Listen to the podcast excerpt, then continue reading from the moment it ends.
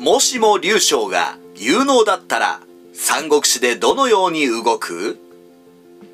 聖史三国志でも三国志演義でも劉備に国を取られるモブ君主としてあまりパッとしない描かれ方をしている劉将これで徹底抗戦せずに劉備に生徒を明け渡した功績がなければ龍禅以下の暗君という評価もあり得たかもしれません。そこでもしも劉将が有能だったらどんな三国志の展開があり得たかちょっと考えてみようと思います。劉将は駅州木の劉園の末子です。もともとは李覚や郭氏が猛威を振るい出した長安にいたのですが西暦194年関水馬頭の乱に兄たちが加担して戦死。その頃父の劉園も死にます。そこで劉園政権の実力者だった張威は上層して凡庸な劉将を上に置いて自分の思う通りに益州を操ろうと思います。劉将はこの張威を信頼しますが彼はくせ者でした。劉将は慶州三歩の流民出身者で構成され劉園政権の武力を担った東州兵がおごり高ぶり益州人民に乱暴するのを張威に調停させようとしますが張威は民の遠差の声を利用して逆に東州兵と劉将を打ち倒そうと反乱を起こし東州兵に敗れ部下に殺害されました。しかしその結果今度は東州兵が制御できなくなり劉将は今度は東州兵の乱暴に悩まされるようになります。ですのでもしもの世界の優秀な劉将は諸悪の根源である弔意を信頼している顔をしつつ次第に他の重臣との連携を深め弔意を孤立させ中殺しました。同時に東州兵の実力者については人質を要求して城内に留め勝手なことをしないように睨みを聞かせました。これにより駅州内で東州兵の乱暴狼藉は減り劉将政権への民衆の信頼が上昇します。史実の劉将は漢中の長老が凶慢になり命令に従わずに独立したことを怒り長老の母のロシと弟の長長を殺害しました。それにより長老と劉将は絶縁状態になり劉将は宝義を派生に派遣して漢中を攻略しようとしますが国内が敗れたためにそれ以上進軍できず結局冷戦状態になります。しかしこの長老なかなか優秀な人で有能な人材を登用して前世を敷き天然の要害を利用し五都米道の京都を強力な軍隊に仕上げてしまい逆に劉将が侵略を恐れるようになります。これこそ史実の劉将が長老を恐れるあまりに早々に長考して媚びを売り次には長将や法政の言い分を聞き劉備を招き入れて国を奪われる原因でした。しかしもしもの劉将は賢い人物ですからどうにもできない長老の独立には特に反対をせずに認めてやり長老の母や兄を低調な待遇で送り返します。これにより長老を敵にせず味方に引き込むのです。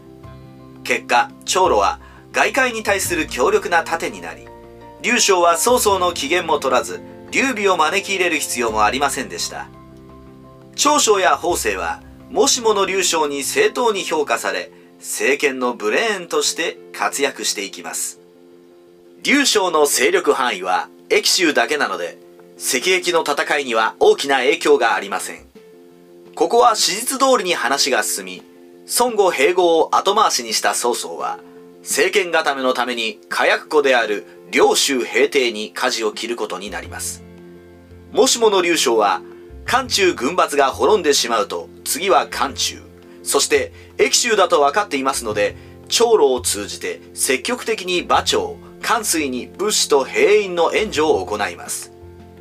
曹操は、劉将と長老の援軍により、同館の戦いの平定に苦戦しますが、作戦面にまで劉将が関与できないので、結局、漢中軍閥は曹操に降伏しました。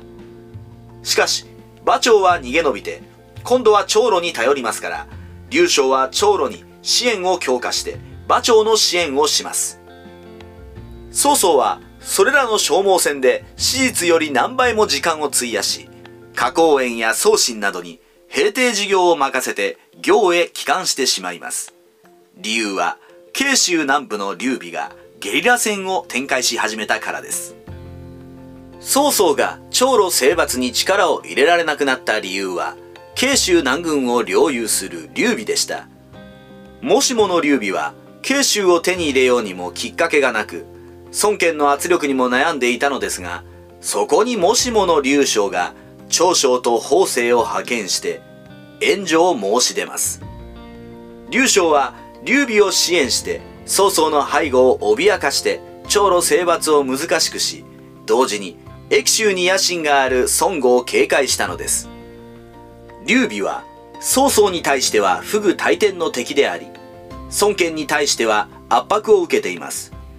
劉将の援助は次第に劉備政権の命綱になり、慶州の南の盾として全力で働くことになります。劉将は北には長路、南に劉備という盾を手に入れて眼鏡に守り、曹操はついに生涯、漢中に手を出せず、西暦220年に病没。長路や劉備も愛前後して病死しました。曹操の死後、史実通りに曹丕は検定に禅情を迫り、五冠を滅ぼします。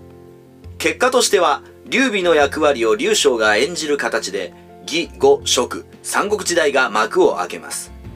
老齢に達したもしもの劉将ですが、益州の安定のために抜かりなく手を打ちます。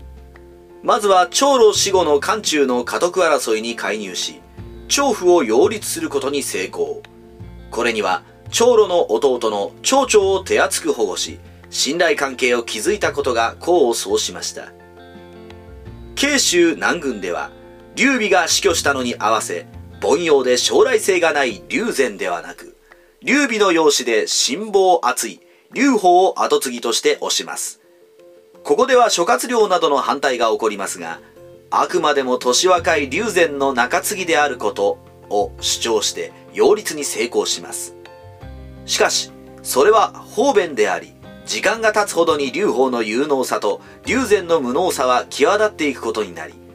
南軍政権の大半の任氏が劉邦を支持しました。義理堅い劉邦は、このことを恩義として劉備時代以上に益州の盾としての役割を果たすようになります。劉将は劉禅が不平分子に担がれることを恐れ、居心地の悪い南軍より益州に来ませんか？と誘い、将来に不安を覚えていた龍禅はこれを了承します。龍禅を迎えての歓迎会は100日続き、大歓迎にすっかり気を良くした龍禅は、職は僻地というが人情の深い人々が多く素晴らしい場所だ。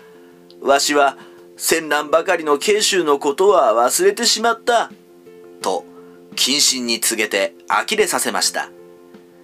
こうして劉備の職よりも強力な政権を築いたもしもの劉将は、政権を長子の劉順に譲り、西暦230年に大養生します。劉備と違い、最後まで王も皇帝も名乗りませんでした。